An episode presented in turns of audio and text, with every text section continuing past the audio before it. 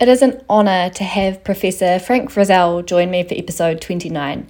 Frank is a leading gastroenterologist and colorectal surgeon based here in Christchurch. I first met Frank many, many years ago when I was about 12, and he was actually the specialist throughout my mother's bowel cancer journey.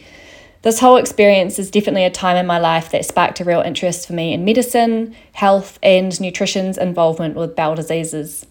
Since then, I have followed a lot of Frank's research, his involvement in the Bowel Cancer New Zealand charity, and have had the privilege of working with patients who have been previously under his care. Frank is certainly a medical professional many of us look up to, including myself. So, without further ado, I hope you enjoy listening to this very in depth, interesting, and thought provoking discussion.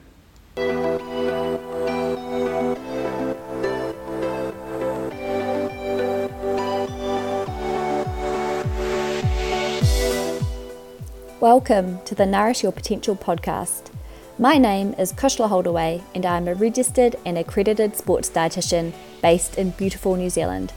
I am so glad you have joined me on this podcast where we will discuss science, sports nutrition, running, and physiology alongside interviews with athletes, experts, and other health professionals. Whether you're listening to this podcast during your commute, your training session, or whilst cooking up a storm in the kitchen, you can be reassured information is discussed in a thought provoking, evidence based, and easy to understand manner so that you have more tools in your nutrition toolbox to be your best self.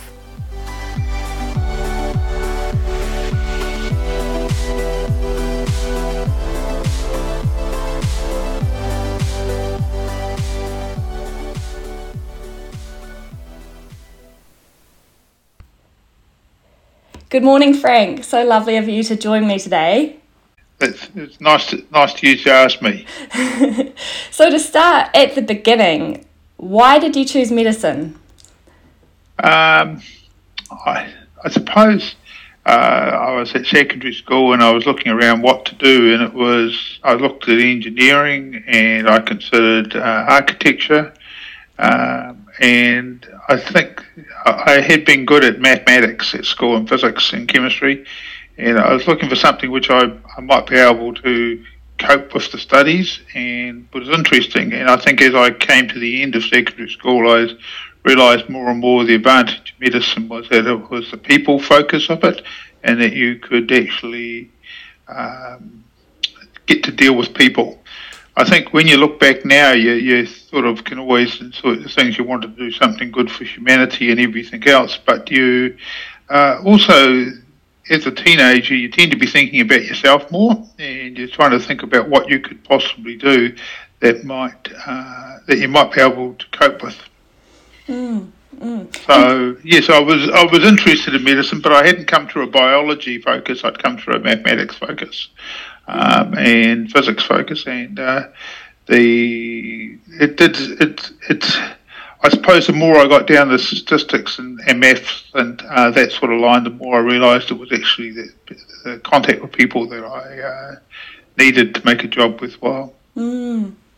And through your training years, was there any other specialties that captured your interest, or what, what got you into gastroenterology? So uh, basically, I started off, uh, did my medical degree, and I thought, as that was going on, I thought I'd like to be a rural GP. Uh, I thought that had a lot of appeal, and it had definitely the books all describe rural GPs as exciting and part of the community. It seemed to tick all the boxes I, I was interested in. Uh, I then um, I spent six weeks on a uh, rural GP rotation. I realised when I came back from that that I didn't really think that was me. so I suppose it's better to try it at that stage. And I've got more and more interested in surgery. And uh, initially, I started off wanting to do neurosurgery. It seemed to have a lot of appeal. And uh, during, at that time, you had to train in general surgery before you could do neurosurgery. And uh, so I did two rotations in neurosurgery, and both of them I thought that a success in neurosurgery would generally be a failure in any other sort of walk of life. That there wasn't a lot of, um, it didn't seem to, despite the excitement of trying to work on someone's brain, the actual reality of what that looked like wasn't that interesting. Mm. And I suppose I got more and more involved. In the end, I changed as a general and vascular surgeon. Um, and at the end of that, I took on a locum consultant job in Dunedin um, for 12 months while I was uh, busy sorting out some other, uh, finishing a, a, thesis I was doing. And at that point, I, I realised that really it was uh, bowel cancer and bowel disorders that were really poorly treated compared to what I had thought was possible and what I was seeing uh, during both during my training and as a consultant. I realised how how how the outcomes it was a common disease and we didn't do it well. Mm. Um, so I wrote to about 30 places overseas looking for a post fellowship training post, um, and uh, eventually um, I wrote to places that were that were had good reputations for good training. Uh, a number replied declining and saying that were that they had been booked up three or four years in advance. Uh, many just probably just put it in the waste bin, didn't, didn't bother replying. And then I was doing a locum weekend in Oamaru, and I got this phone call from some guy with a French accent saying that he was uh, from the Mayo Clinic and that uh, if I was, uh, did I have my exams to practice in America, well, which I had, um, and when, I, when would I be available? Uh, and I said, well, I could probably be there in a week if I could get through the thing. So he uh, he sort of laughed and said, well, we'll send you some paperwork, fill that out and send it back. We a position for you starting in, in three months' time. Um, so I assumed, given that uh, you don't hear that many French accents in, in, Minnesota, where the Mayo Clinic was, that this was one of my friends uh, taking the mickey out of me, uh, and thought, and just didn't tell anyone, um, waiting for someone else to let the joke out.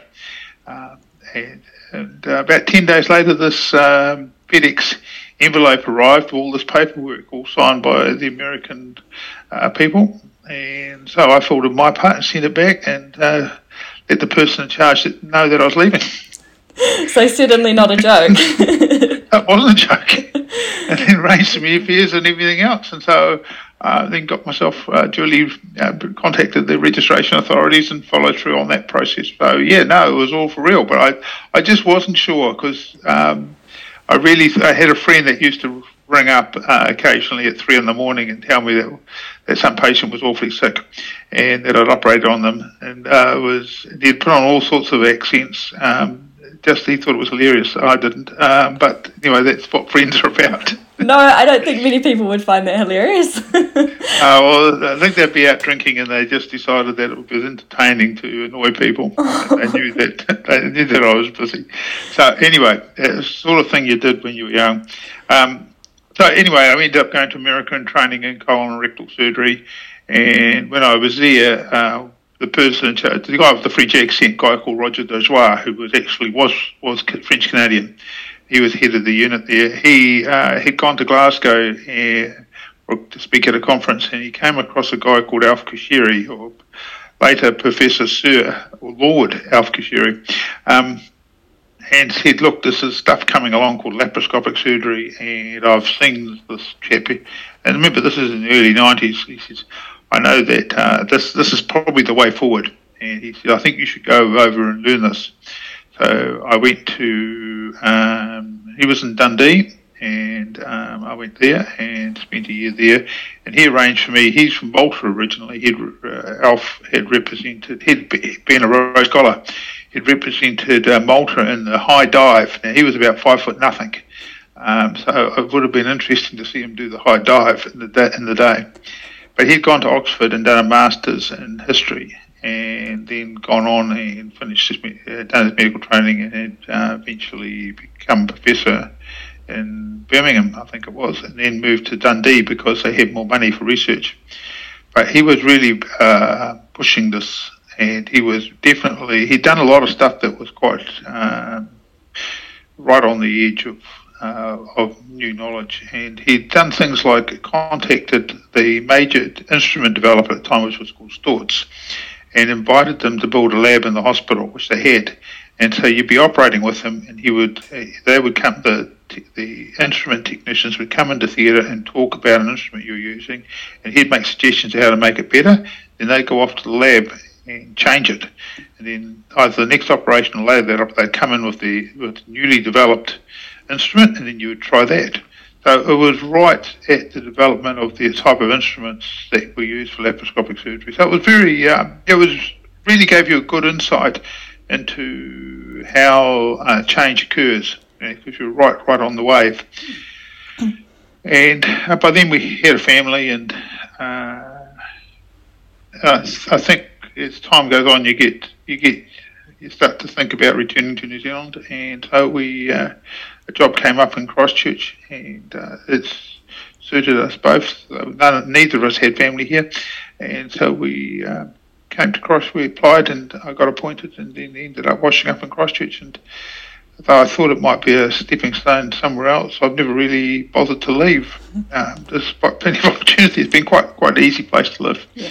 And it's been good for a family place, and mm. so it's uh, it's worked out well for me. Mm. Christchurch is awesome. Yeah. So with the laparoscopic surgery or keyhole surgery, how, yeah. how what percentage of the surgeries you do would be laparoscopic? Okay, so remember this is in the early '90s. So when I came back, when I came here, we got the stuff going, and we did about 600 laparoscopic cases, uh, and then we had young surgeons coming along that all wanted to do this, and so we divided up the workload into different components. And I took on the complex open work because there wasn't, we didn't think there was enough laparoscopic work for everyone, and we wanted the the benefit of this was to give the work to the young people because going forward they would have the longest lead time, and that, and I would wander off and do the complex open stuff which no one really wanted to do. So I just adapted to to that. So now I don't do any laparoscopic work despite having done a lot of cases early part of my career. So now I just deal with complex open work, uh, recurrent tumours, people's operations that have gone wrong, um, tumours that are advanced, and um, all sorts of things like that. So it's been an evolution. And, uh, you know, what I started doing in the early 90s and what I'm doing in the early 220s is 30, 30 years has led to a lot of you know, you try and fit in with those and try to find the, a spot that um, allows other people to develop their practice and that. So now I, I have a, sort of two extremes of practice. I do um, a lot of um, a lot of colonoscopy and proctology, and I do a lot of complicated intra-abdominal work. I do a little bit of stuff in between, but but most of my work sits at either end, mm. and um, and that's uh, it's interesting. It's uh, I would never have picked that uh, but you know, life is what happens, not what you plan. yeah. Um, you are the expert when it comes to bowel cancer. So, to discuss a little bit more about that, I'm interested to hear is there um, differences in, say, where cancers are found within the bowel and demographics, like, say, younger people versus older, and even regions throughout New Zealand? Yeah, so in answer to all those questions, yes. Um, so bowel cancer is found in different, about a third of bowel cancer is found at the end of the bowel, so the rectum and the, the distal rectosigmoid, and the rest of it's distributed invariably throughout the bowel. Um, a third in the, in the ascending colon and the rest between the two. So that sounds like it's sort of like three parts, and it more or less is, um, but the bowel the rectum and sigmoid is only about 25, rectus sigmoid is only about 25 centimetres in the cecum again, and the rest is that, that half a metre or so between the two is where the other third is. So it's, it's, it, there's a, uh, there's variation. Now, also, that variation changes depending on the age of the person. So, people under, under uh, 50 have a predominance. I mean, 70 or 80% of their cancers is in the rectum and rectosigmoid. It's quite different. Um, it's, it's, uh, their tumours are quite much more left-sided, and uh, the, there's a big growth in early onset bowel cancer. We've over the last 30, well, basically it's a cohort effect since 1960. There's been an increase in, in, in um, bowel cancer in the under six in the under 50s, and that cancer tends to affect the left side of the bowel from the infection distally. Mm-hmm. And so, with that, we don't know why that is. So, before you ask, uh, I wish we did, but we've got some ideas which we're following up on. So, the the late onset bowel cancer, so those that are my age, over 50, um, that is um, more carries on the normal distribution. What we've also noticed in those over 80, there's an increase in right-sided cancer. Now, I think that's a diagnostic issue. If you go back to the 1960s, that anyone who got iron deficiency anemia or got symptoms, it was 80, they would have just been, they wouldn't have been thoroughly investigated because uh, that was considered quite old. These days, 80 is not considered that old, and we would definitely do tests for most people at 80 and diagnose the right-sided cancers.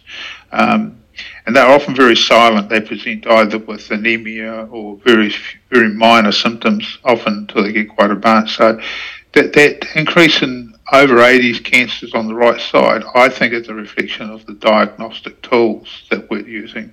They're probably always there. We're just we're more able to investigate an 80 year old now, so we're more able to get that.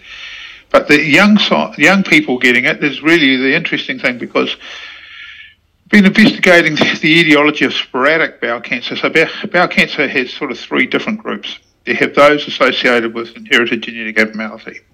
Um, so there might be Lynch syndrome or familial adenomatous polyposis or various other syndromes, and that probably only counts for about six or eight percent at the most. Then there's a small number of bowel cancers associated with inflammatory bowel disease, and that's probably about 1%. So they have a chronic inflammatory condition. And then there's the vast majority of people with bowel cancer, probably 85, 90%, if not more, that, that have what we call sporadic bowel cancer. So that is bowel cancer that just happens um, for some reason that we don't know.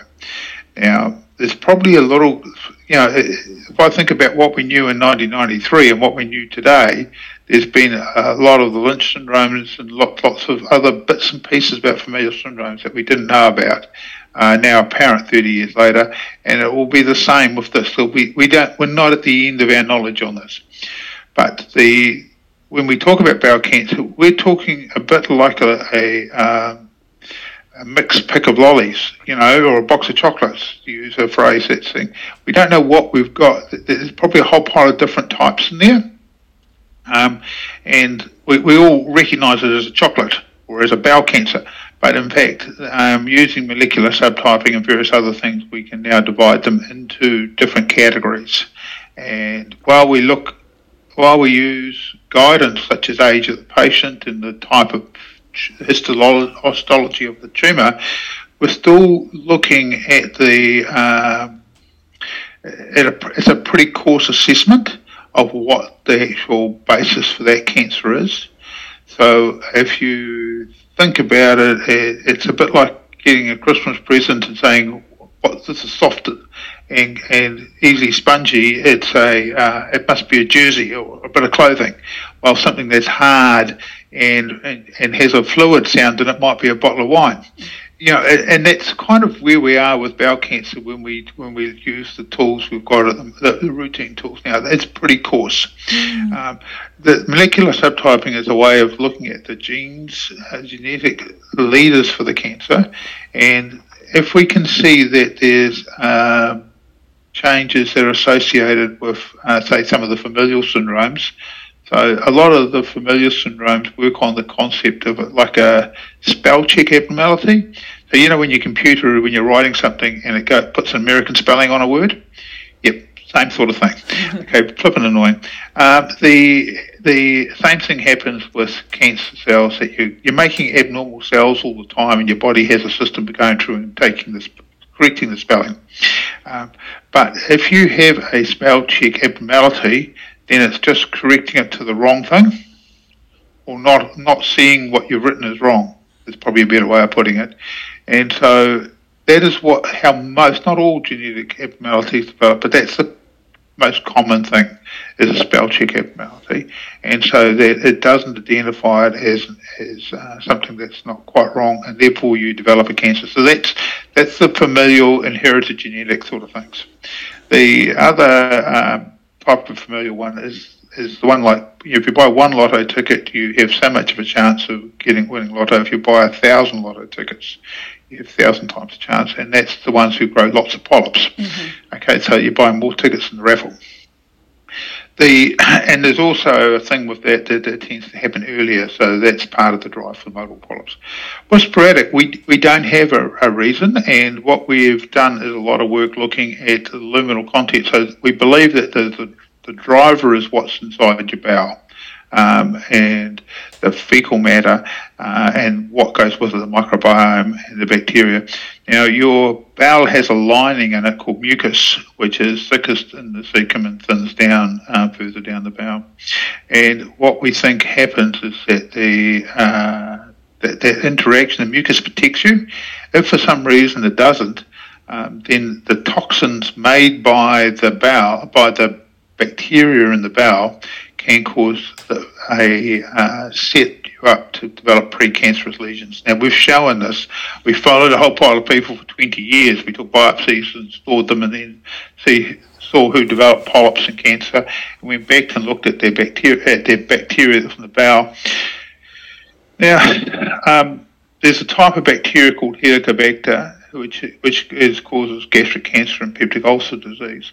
It has a first cousin uh, looks very similar called ETBF, um, and that makes a toxin that has the same sort of effect. It works on eccoherin, and so it has a particular type of pattern of, of genetic um, abnormality that it creates, uh, the way the cells hold together, and then it lets things. Up. So we've identified this bacteria. We can show that it causes this abnormality in the lab, and we've found over 20 years the people who had the bacteria have this, you know, till, about five zeros chance of developing bowel cancer, you know, about precancerous lesions compared to people who haven't. Um, so it looks like it's one of the drivers. It's probably not the only driver. We've looked at um, we've looked at uh, some types of E. coli uh, and some other bacteria. So what we suspect is happening is that there's a variety of bacteria there that are making toxins that are setting things up if you have a PAS type um, E. coli and you have ETBF, then they ha- they are synergistic, which means that they probably work sequentially mm-hmm. um, as opposed to on the same target. Um, and so that is stuff, and we can confirm this on the lab, and we confirm things we kind of know from epidemiology studies. So we know that if you eat a lot of red meat, you increase your chance of bowel cancer. Okay, that's a nice simple thing. So we also know that ETBF loves the heme in red meat and becomes more toxin producing. Oh, so it fits with the what we're seeing in, in the what we know epidemiologically, what we're seeing in the lab, and what we're seeing in the in the long term studies are all all match. Mm. We also know that if you have a lot of fibre, um, it turns off the toxin production in ETBF, which fits with what we know uh, epidemiology. High fibre diet reduces your chance of getting bowel cancer. Um, so, so what we're getting together is a, is a group of things that come together. So, the early onset bowel cancer is, is really interesting for us uh, as researchers because we are. There's something else that's changed, and it will give us an insight into the process. And given that the cancers are, are drifted to the tail of your bowel, your rectum and your sigmoid, then there's something that's going on there. And this is where we think the mucus layer is actually critical. There's probably the toxins being produced, despite what a, lot, a number of people say young people these days tend to be much more health conscious. They tend to, if you look at the total consumption of red meat, it's actually gone down. Um, if you look at, uh, you know, people won't blame alcohol. Well, actually, alcohol consumption has actually gone is, no higher than it's ever been. What, what what's changed is the type of alcohol. So, alcohol is an agent itself. Um, smoking's become less common. Um, it's it's uh, compared to what it was in the 60s. If we have a look at almost everything is fat, fat free these days. You know, like you go to the supermarket, there's nothing which doesn't which seems to contain fat. You know, it's just literally everywhere. It's become this. So, but what those all been replaced with is carbohydrates. Um, because you know people are getting fatter, and I suspect that's a carbohydrate thing as much as anything. So it's a um, so it's hard to find a link with the carbohydrates to what is driving this. Um, we do think that there's probably stuff in the diet as working on the bacteria that is mucolytic, which is dissolving, putting holes in your protective layer. And that's probably part of the driver. There's other things in the environment that are going on uh, outside of what we eat that may also have a role. It's possible that microplastics might be playing a, a role in bridges uh, because that, follows about 20 years behind the increase in microplastics that we're seeing, and that would fit, well, particularly when we see, but we're, we haven't got proof of that. We're still working on this. So, but it will give us an insight into the process for people that are that, that have bowel cancer, whatever age range they are. But I suspect there's some environmental influence that's altered that gives us a chance to see into some into this uh, area at the present time, and that's what we're spending a lot of our time looking at and trying to sort out at the moment.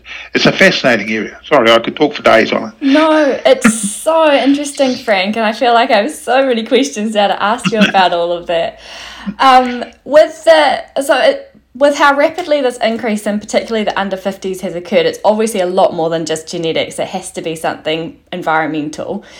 Is there differences in, say, the urban versus rural in this under 50s group? Like, is it predominantly in the urban or?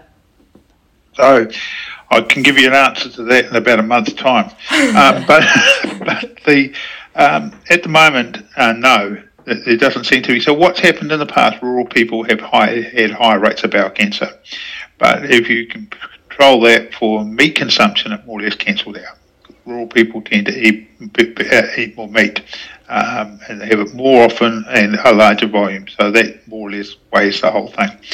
Um, so th- I think that's been part of the rural living in the, in the rural community. Also, they tend to present with more advanced disease because they don't tend to go be uh, to access medical care quite so easily, and that's partly the personality and partly the logistics of living in the rural community. Uh, so the, there is this sort of issue with, with, with rural communities. Also, there's parts of the country, as you asked before, which have higher rates of bowel cancer. In South Canterbury, it would be one, Southland's another, have quite high rates. Part of that will be the um, genetic predisposition of that general population. It tends to both those areas tend to be quite white, um, while if you say South Auckland have a lower rate per capita of bowel cancer, and part of that's the youth of that group, but also the, the more Pacifica um, and Maori mix, which tend to have a lower rates of bowel cancer overall. Mm, so interesting. Um, with the red meat, now I'm really keen to get a bit more into this, being a dietitian. Um, a lot of some of the big trials that have been done over the years, the thing that frustrates me is when they collect the dietary data, they often lump processed meats like your bacon and salami and things with red meat. So and the research you've done and what you know, can we be sure that you know there there's definitely a separation there? And if it is just red meat alone, what other factors besides heme iron, which you've already mentioned, could be driving? Like, is it the way we cook red meat? Being you know, Kiwis love their barbecues. Okay, so I'll answer that in two parts.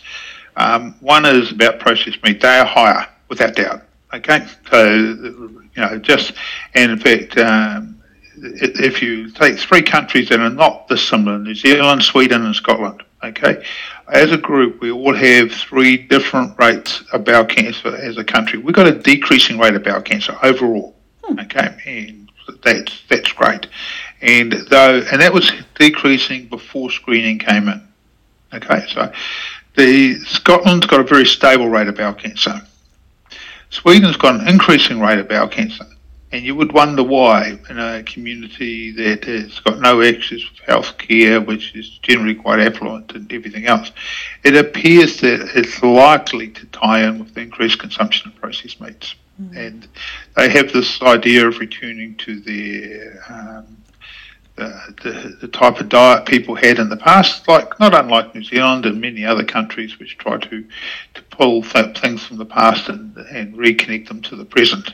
Um, and that has been partly one of the issues about their diet. They are trying to rein, reinvigorate their historic diets, and that's a lot of processed meat in that. So I think that you'll find that processed meat without doubt stands out. WHO has put a, uh, as you're probably aware from the on the, from the website, has put a has listed red meat as a carcinogen, um, up there with smoking and everything else, alcohol, uh, and viruses, certain viruses. So it seems to be the heme that that's the driver, nothing else. So the, the issue about um, this artificial meat that they're talking about, where they create a heme, will be interesting mm. because you probably realise some of the uh, the, the, the plant-based um, the plant-based meat that they uh, have created, they're putting artificial heme in it, and I'm not sure whether that will actually reduce your bowel cancer rate because we haven't really had a chance to look at what that artificial looks like and whether that also increases toxin production. So it's an interesting space there to, but it hasn't been a priority for us at the moment amongst everything else. Uh, but that's an area to look at in the future. But it'll be interesting to see what what, um, what, what that shows. Is it how we consume a meal too? Like if you've say got a, a steak but you're consuming it along all those really positive dietary factors like fibre and green leafy veggies, does that then cancel out the risk? Uh, it will reduce it, but the biggest thing is the, is the amount of how often you have red meat. That that's shown so three or four times a week. Mm. It's probably okay. Um, the size of the piece you have, something the palm of your hand, size of the palm of your hand, sort of thing. Mm. Um, so small hands, um, small amount of meat. Um, the um, that that sort of sort of guidance. Mm. yeah. Mm. And with the whole gut microbiome, yeah. What do we know about antibiotic use and how this can potentially impact us long term? Okay, it's a good question. The um, we've been looking at. Okay, so you've got to remember there's various competing places, and one of the issues is that when you go and buy antibiotics and you get antibiotics from your chemist, they'll try and sell you some probiotics. Okay, and they'll make way more out of the probiotics than they do out of the antibiotics. Um, with most probiotics, it's a bit like peeing in the sea and expecting it to go yellow. It won't happen.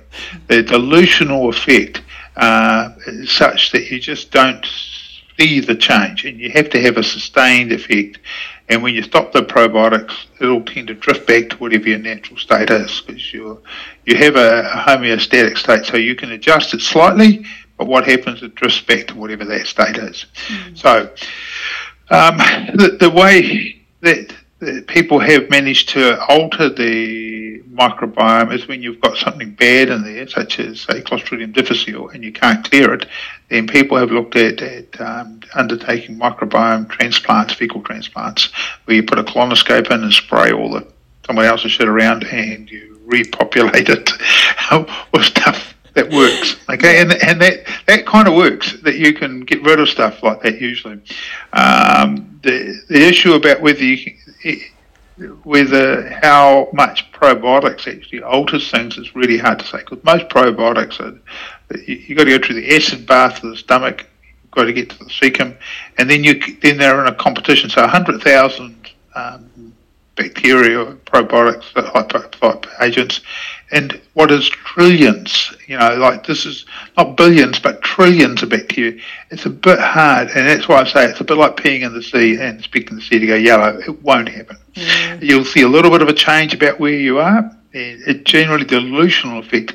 You may notice a little bit of change if you're consistent with it for a while. And the, the place where probiotics have had some impact are people who have, say, lost their colon um, and then got an ileal, a small bowel joint to the anus, um, and you can get a thing called pouchitis in that situation. And there they seem to have a role uh, in some studies. Most of the studies with probiotic intervention, that when you get someone, when you look at the outcome and really look at the study, it's questionable. When someone's repeated it, they haven't. We've looked at uh, the microbiome in regard to different diseases, say the microbiome and whether it has a role in appendicitis, whether it has a role in diverticulitis, and the changes we're seeing in, in those sort of studies are quite consistent with what the changes you see with inflammation.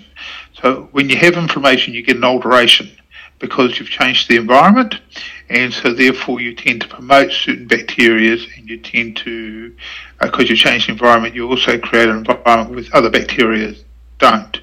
So the result is that one may become dominant, in that environment, and then people think that it might cause the, the, the problem. Often, what you're seeing is not the cause of it, but the consequences. Mm. So the issue between cause and effect in this is, is actually very challenging, and um, when you have a serious look at the effect of this, it's very hard to shake out what where the truth lies. Mm. Um, and the interesting thing to me is that we're seeing the same changes with appendicitis as diverticulitis, um, with the, way the microbiome changes. So that, and they're at different age ranges. So I suspect that what we're what we're seeing as a signal and the change in the microbiome relates purely to the fact that that's what inflammation does to your bowel. So that is still those thoughts are still on evolution.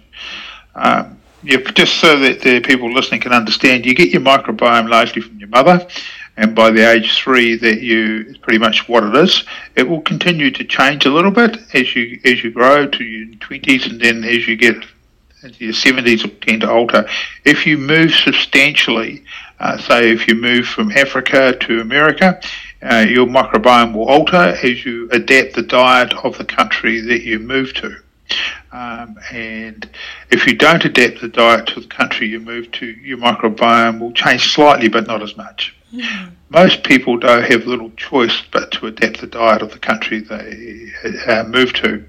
And it's quite interesting in regard to bowel cancer because we know from migrant studies uh, with bowel cancer, the Japanese moving to America, Japan has a low rate of bowel cancer, America has a high rate of bowel cancer if you and, and other studies, uh, Polish moving to Australia, etc. The, the if you move before the age of 30, you adapt the rate of bowel cancer of the country you move to. If you move after the age of 30, you bring the rate of bowel cancer of the country you came from. Hmm, that's so, so interesting. Very, yeah, and it's you know I think that reflects the impact of diet Mm. Um, because young people tend to be more adaptive, and you know, thirty is just sort of the the middle, the mid spot. So if you're 17 and, and move to America, you're probably going to get into hamburgers and milkshakes and whatever other rubbish they eat. If, if, if you're 40 and move to America, you're probably going to have a taste for what you what you've eaten for the last 40 years, mm. so you're less adaptable to dietary change. So yeah. Hmm, so fascinating. With the different countries and things, um, overall New Zealand's rate of bowel cancer is coming down, which is wonderful. But in this under 50s group, it's really increasing a lot. How does that under 50s data compare to other countries? Is New Zealand really standing out? It's it's interesting. I thought it might, but it doesn't. We compared it with uh, with the three two countries I meant before, it's Scotland and Sweden, and all three countries have the same pattern, about the same degree. So, despite the overall pattern for the country changing, that the increase in the under 50s is much the same. It is different in different countries. Clearly, there are some countries which are adapting faster than that making this change. Mm. The, the change is more obvious it is difficult because many countries don't collect national data, and uh, then it's not possible. So we're, we're kind of limited to largely westernized countries because they have the best data. Um, uh, but most of the, there's been studies looking at European countries, and they show the same sort of thing. Uh, the major European, France, Spain, Italy, Germany, um, the UK. The, there's some data that's come out of Australia looks very similar, and some data from America. But it's the, the difficulty is that a, a, lot of other countries where you'd really like to see is this happening in China, say. Mm. Um, so we're not sure. Mm. It, it, would be if it stood up in China, then that would be really interesting. Mm. But we just and is it places like India, you know, these populous type countries. That's it's hard to know whether the old data is any good, whether and you need longitudinal data to make it. So it's all very good if you've got great data now, but I need the data. You know, we need the data from the late 60s and 70s to be able to see the pattern, and whether it was under diagnosis or uh, or data just wasn't collected. It's very long, longitudinal data is what giving us the insight into mm. this. A lot of challenges with that. yeah, there is. In New Zealand, uh, has there have you also seen an increase in the rate of other bowel diseases similar to that in the under fifties group, say of things like Crohn's and colitis? Yes, so there, there is an increase in inflammatory bowel disease, particularly Crohn's disease. um, in the in the young in young people. It's again we, we're left with the idea is, is that we're now able to diagnose this. People might have thought they had irritable bowel and just had um, you know chronic abdominal variation symptoms. Now they're more likely to be investigated and diagnosed. So the part of it will be that. But there also is a belief that there's an increase in inflammatory bowel disease. Mm. Um, so that is a component to what's going on. Mm. And just out of interest, because um, you probably see quite a bit of it as well, irritable bowel syndrome, has there been changes in that since um, the Christchurch earthquakes, just with the immense stress everyone's gone through? Yeah, so there is a lot of irritable bowel. Um, it's always been relatively common. One in five, one in four people will have irritable bowel, as you'll be aware. And um, the the ability to diagnose, to separate that out to what's the driver. So irritable bowel has become a collect hold of symptoms and people get in that. But when you often dissect it out, it can be fructose intolerance, it can be a variety of stuff or lactose intolerance that comes in once you sort that out. So uh, because you're dealing with symptoms um, and putting a label on it, it sometimes doesn't go past that. Mm. Uh, but it's it's uh, definitely a, there's a lot of it around. Anxiety tends to promote it. Anxiety, as you'll be well aware, has increased a lot in young people these days, and um, particularly health anxiety uh, is very very common, uh, and it's very difficult to to separate that out with and yeah, it, I think the driving influence of things like social media, increasing connectedness between people, something happens somewhere and everyone knows about it. Uh, yeah, all that sort of stuff. and just to come back to the younger people again, because it's very, very interesting. Um, New Zealand has the bowel cancer screening kits for the 60 to 74 year age group. Having just yep. discussed all of what we have, what age do you think would be the ideal for that screening to start? Yeah, look, I think it needs to drop to 45. Mm. Uh, probably need to drop below that, but uh, 45 would be a reasonable age. There's been a large amount of uh, research looking at where the where the spot is. Um, part of it's economic driven and resources resource driven. Um, but 45, Australia is pushing for 40. Um, America's going for 45. I think probably somewhere in that gap would be would be the space to go. Um, the just so that your listeners understand that part of this is that the what happens is that you pick a little thing into a poo sample that you do, and then you send that off, and if that shows signs of blood, then you get a colonoscopy, which might find something. Um, we know that in the 60 to 74 age group, that, that if you have a positive, about 7 or 8% of people will have a positive test, and they'll get a colonoscopy, and there's quite a high rate of finding things, polyps and precancerous lesions or cancers, before patients become symptomatic. That will obviously, as you go to younger people, that there are, because of the lower rate of bowel cancer, there'll be more people that have other causes for their blood and their bowel motions. But just the same, it's a, it's a, be a lot of people, be a higher rate of people with normal tests, and that's fine because that's what you want. Mm. You only want to pick up people who have got something there. So, um, yeah, so we're, we're, trying to get people. Also, you got to, you know, it was 1996, 97 that I started pushing for bowel cancer screening. We only finally got there, you know, in, the last two years. Mm. Um, it's taken 25 years to get it mm. um, rolled out nationally. So the fact that I'm very aware of the immense inertia dealing with things like the Ministry of Health, how no, no amount of trying to get things done um, makes things happen in a hurry. So it's very important that, that uh, there's more, more, momentum, there's a faster ability to get the ministry to adapt.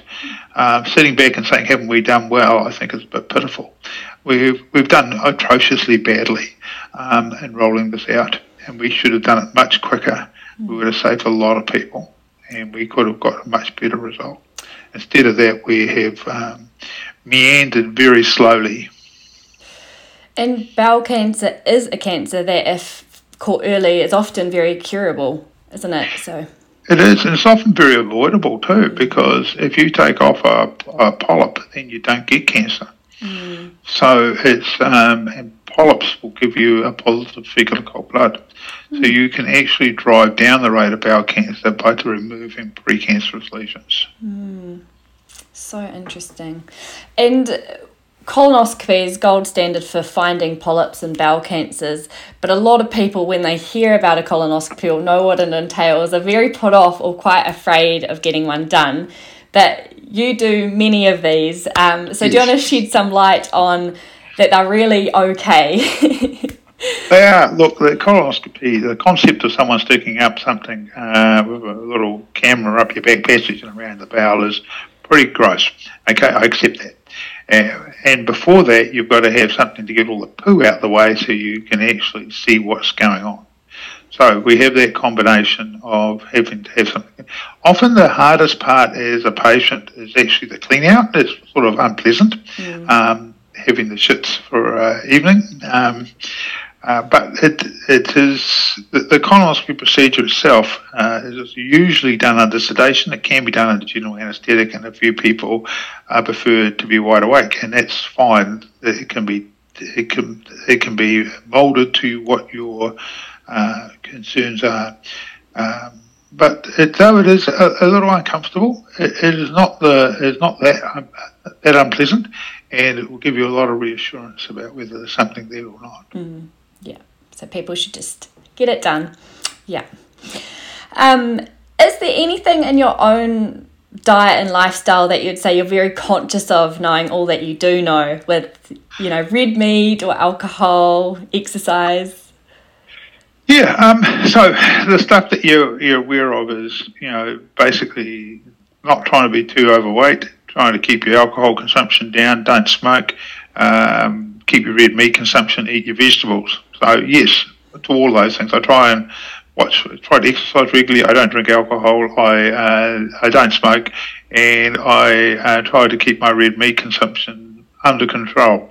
Um, it's not uh, you know I, I've, I've not come from the background where you would um, where that would be normal. I would be definitely have grown up with eating meat most days.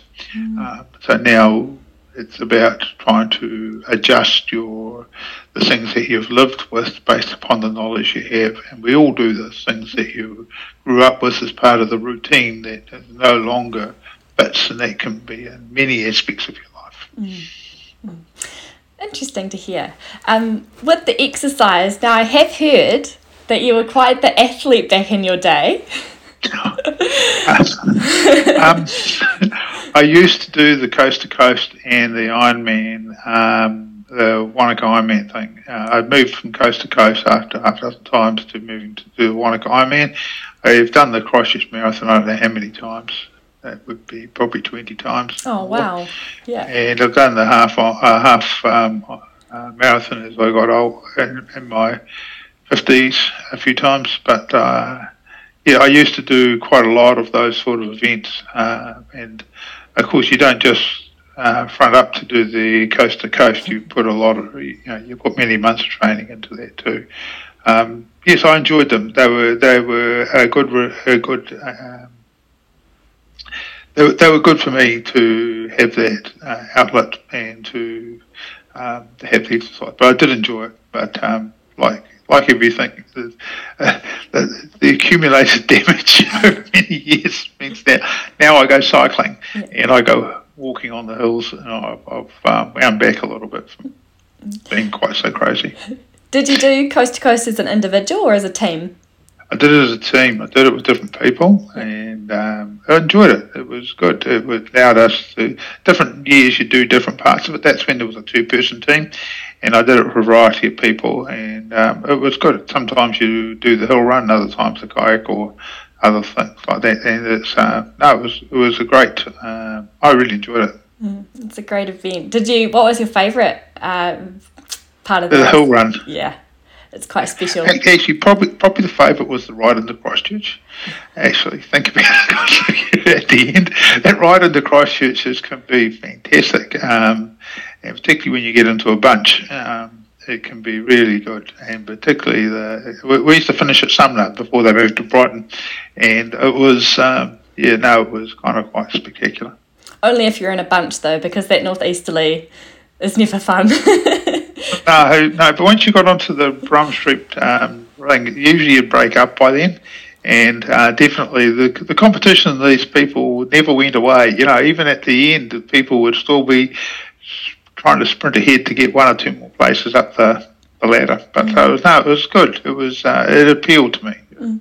My perverse behaviour.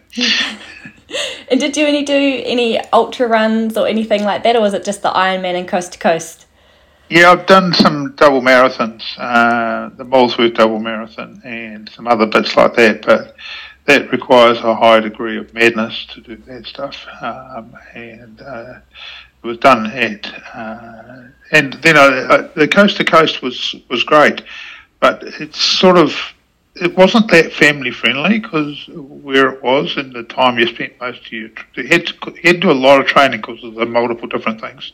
Mm. So moving to something like the the Ironman was a bit easier. Um, I know it's swimming, but it's not quite so bad. And um, and the the run was fine, and the cycle was good, and I enjoyed that. And I did that both as a team and individual. It was good. Mm. It was um, it was definitely. I've done the um,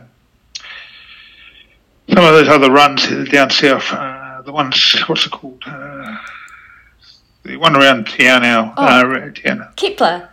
Kepler, oh, yeah. amazing. Yeah. So that as well. So, yeah, that was, and a variety of other bits and pieces over the years. Um, but it was sort of mainly running based for quite a long time there. Mm.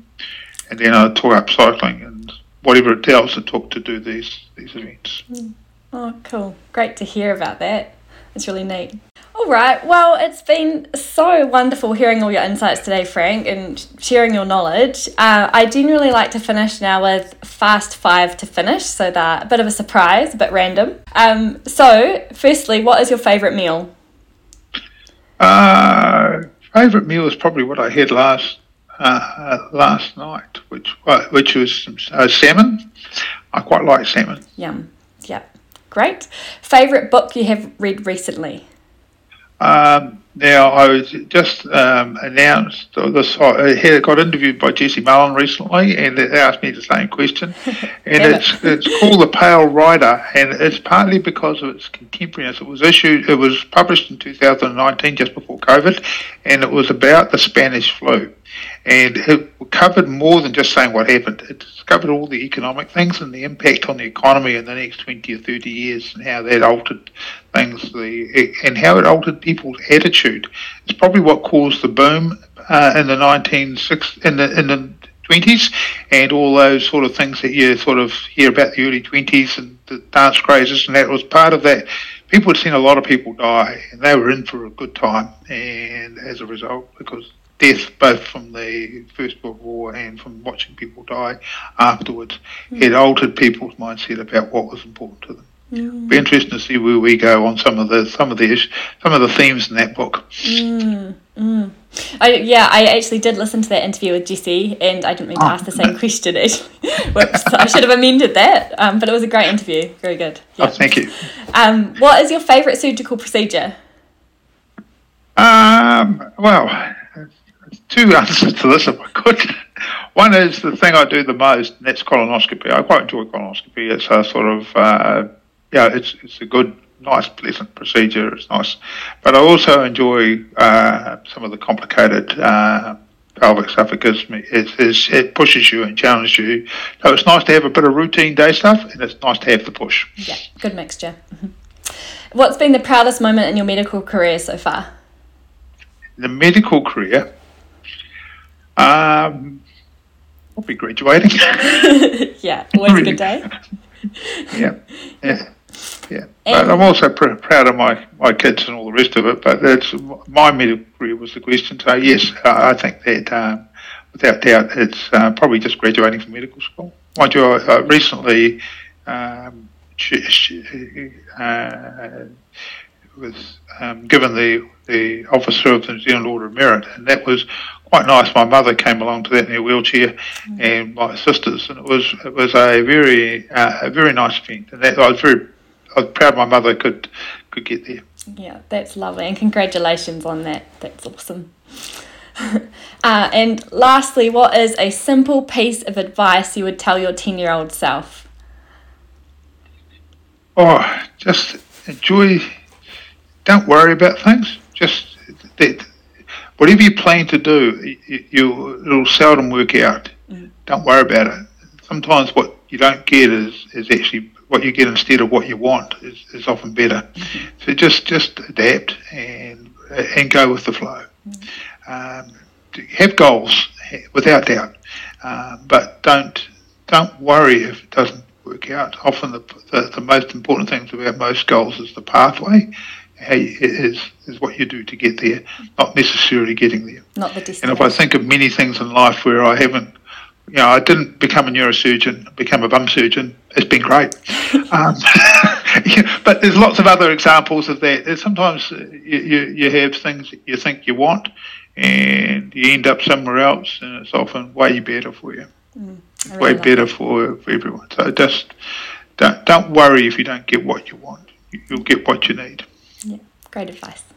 Cool. Oh, well, thank you so much, Frank. It's been a real honour to have you on the podcast, actually. So um, I'll let you get back to what's probably a very busy Monday for you. Thanks very much. Thanks very much for asking me. Okay. Bye.